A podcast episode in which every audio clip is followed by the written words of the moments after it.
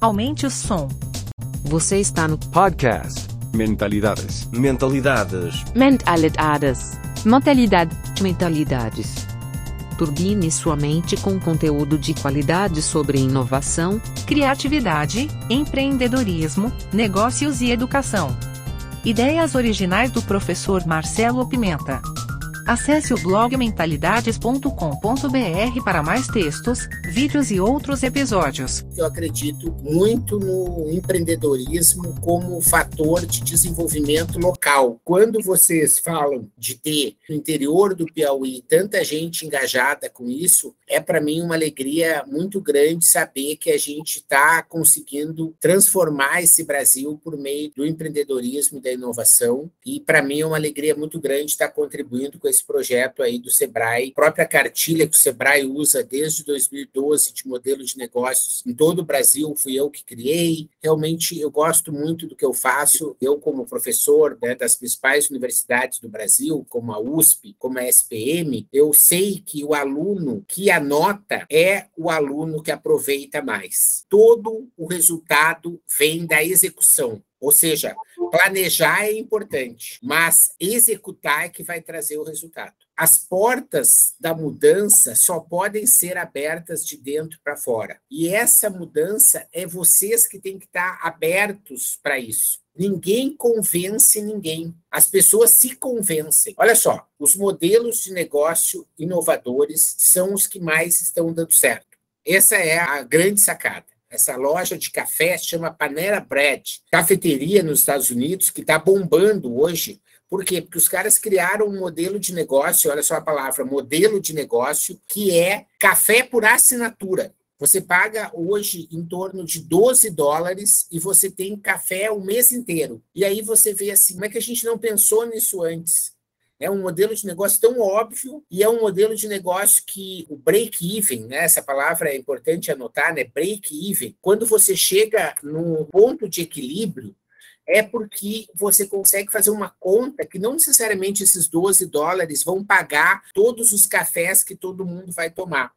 Mas quando você tem essa fidelização do cliente, você acaba usando esse, essa assinatura do café, esse modelo de negócio, porque se o cara vai almoçar, ele prefere almoçar lá, porque o café já está pago. Se ele vai ter uma reunião, ele já faz lá. Se ele quer comer um bolo, ele já faz lá. Ou seja, é o modelo de negócio que foi desenhado para fazer a coisa acontecer. E eu vou mostrar agora vários modelos de negócio que estão dando certo, como, por exemplo, o da Nespresso, que é um modelo de negócio histórico tem a ver com esse conceito de modelo de negócio. Por quê? Porque quando a Nestlé ela comprou a patente dessa máquina e ela tentou vender essa máquina no mercado, isso aí foi o maior fracasso. Mas quando ela descobriu um modelo de negócio em que ela dava a máquina ou cobrava muito pouco pela máquina em troca da capacidade de absorver o cliente para o resto da vida comprando essas cápsulas, o negócio bombou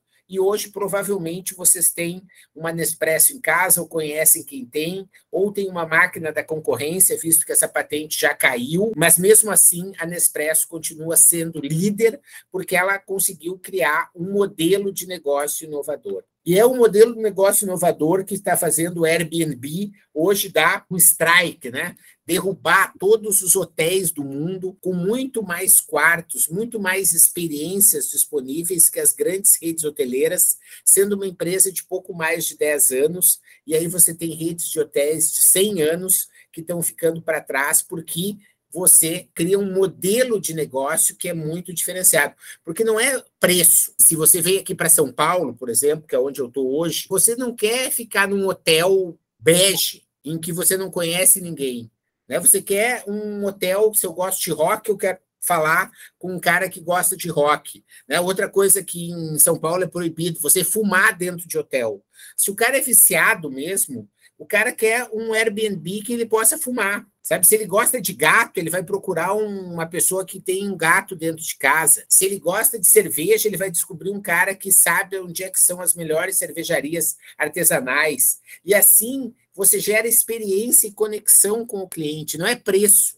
Airbnb é uma experiência diferenciada que nenhum hotel conseguiu entregar. E é por isso que está vendendo tão certo. E aí você tem exemplos como da Cacau Show, uma empresa nacional, Alexandre Costa, que é um cara que começou vendendo trufa de porta em porta, que depois de uma Páscoa lá com a mãe dele, e ele resolveu continuar o negócio, e hoje é a sétima maior fábrica de chocolate do mundo.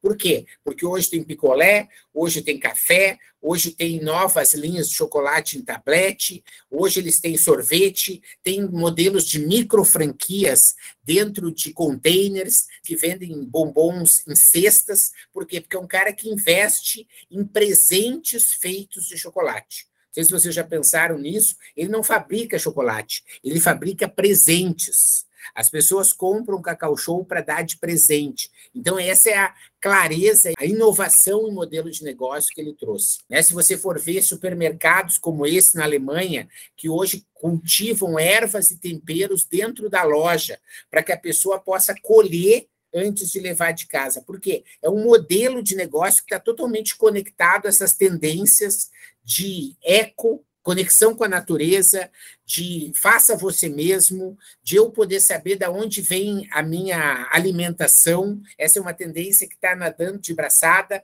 e o supermercado cria um novo modelo de negócio, fazendo com que o consumidor possa estar tá colhendo o próprio tempero. E aí vocês vão ver coisas como o Elon Musk, é um cara muito inovador, como funcionam as telhas solares da Tesla. Uma bola de gelo toca num vidro solar da Tesla e não não quebra, e você tem a possibilidade aqui de uma telha tradicional, seja de cimento ou seja de barro, quando você tem qualquer objeto que bate nela, ela se espatifa. E se você for ver essa placa solar, ela é uma placa solar que vai em cima de uma casa e que faz com que ela fique como se fosse uma telha. E elas são mais baratas que as telhas tradicionais quando você faz o cálculo de quanto você vai economizar de energia em comparação às telhas tradicionais. E isso já está chegando no Brasil, a Eternit aí já começa em breve a produção de telha solar no Brasil. Por quê? Porque são modelos de negócios que são totalmente inovadores, disruptivos e principalmente centrados no cliente. A gente traz aí o exemplo da economia circular. Você tem que combater o desperdício você tem que combater o consumismo e você tem que aproveitar ao máximo os recursos que você tem. Hoje, empresas desde a Gucci, que é aí, fica também uma dica para quem quiser ver, tem uma, uma série agora lá na Amazon Prime chamada Casa Gucci, que mostra como que essa Gucci se transformou numa grande empresa no mundo inteiro, uma empresa italiana familiar, como que ela conquista o mundo, até a Animale, fazem com que não só se vendam mais roupas, mas você aluga roupa, você recompra roupa. Né? Uma bolsa da Gucci custa 5 mil dólares. Tem vezes que a pessoa compra essa bolsa e depois ela quer revender essa bolsa para a própria loja, e hoje a Gucci está preparada para conseguir trabalhar dessa maneira. Então, os modelos de negócio estão em todos os segmentos. Né? Você tem no Brasil hoje a própria reserva, né? que começou como uma loja de camiseta, e hoje, não sei se vocês sabem, ela virou um novo modelo de negócio. Se vocês quiserem comprar e fazer uma marca suas de camiseta, vocês mandam os desenhos para a reserva, vocês criam uma loja na plataforma da reserva e vocês começam a vender camisetas vocês mesmos.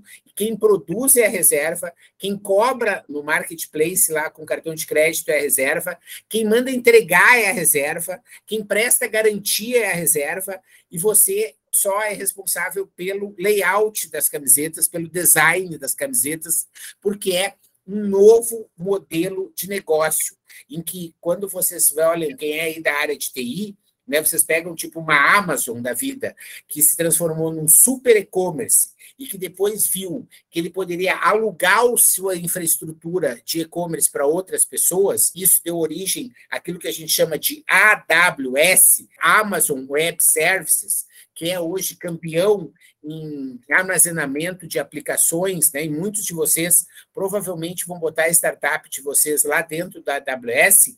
É quando a Amazon descobriu que ela poderia alugar a infraestrutura dela. E a reserva se inspirou na Amazon para poder alugar a infraestrutura que eles têm de marca de camiseta. São uma série de exemplos que mostram aquilo que a gente chama do apogeu do centrado no cliente. Quem manda hoje no negócio é o cliente. Ah, não, mas eu sou um empreendedor. Azar. Quem decide quem que ele quer, para onde que ele vai, se ele vai comprar de você ou não, é o cliente. Não importa o produto e o serviço. Antes era importante, ah, não, eu tenho o melhor produto, hoje tenho o melhor serviço. Não, hoje o importante é ter o cliente. Se você conquista o cliente, você oferece para o cliente o que ele quiser e ele provavelmente vai comprar.